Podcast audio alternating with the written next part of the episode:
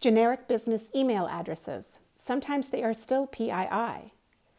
By now, everybody knows that business email addresses that go directly to one individual are considered personal data, personally identifiable information, or PII, for the purposes of GDPR and increasingly email privacy laws in other countries. But what about generic business email addresses such as info at, sales at, or contact at, also known as role account account email addresses? The conventional wisdom is that those are not considered personal data and so are fair game to spam or add to your mailing list without prior consent. But not always. There's a catch. According to Gary Payne of the Gill Payne Partnership Limited, there are times when a so called generic business email address can actually be construed as personal data.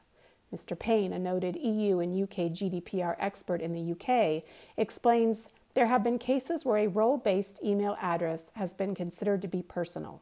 Regular readers may recognize Mr. Payne as the GDPR expert who spoke with us about how GDPR applies to data collected before GDPR went into effect.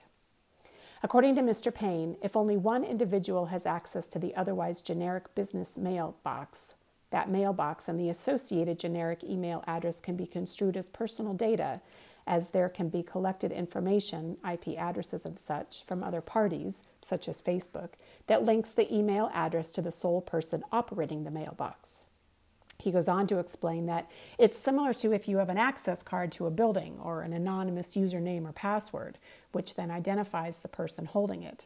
It doesn't matter if no personal details are stored that there is a single person holding the card or username or password, which can be linked by having that person in question surrender the card or username or password, is enough to make it personal details under GDPR. Law firm Beswicks agrees with Mr. Payne, saying that while generic business email addresses are generally not considered personal data, email addresses that relate to a sole trader or a non limited liability partnership are personal data if an individual can be identified from the email address.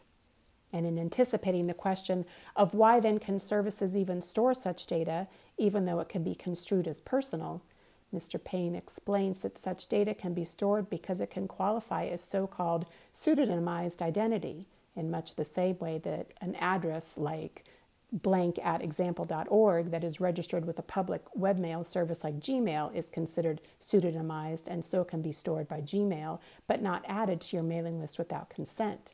In other words, he explains, a pseudonymized identity can be permitted to be stored or used in some cases and prohibited in other cases.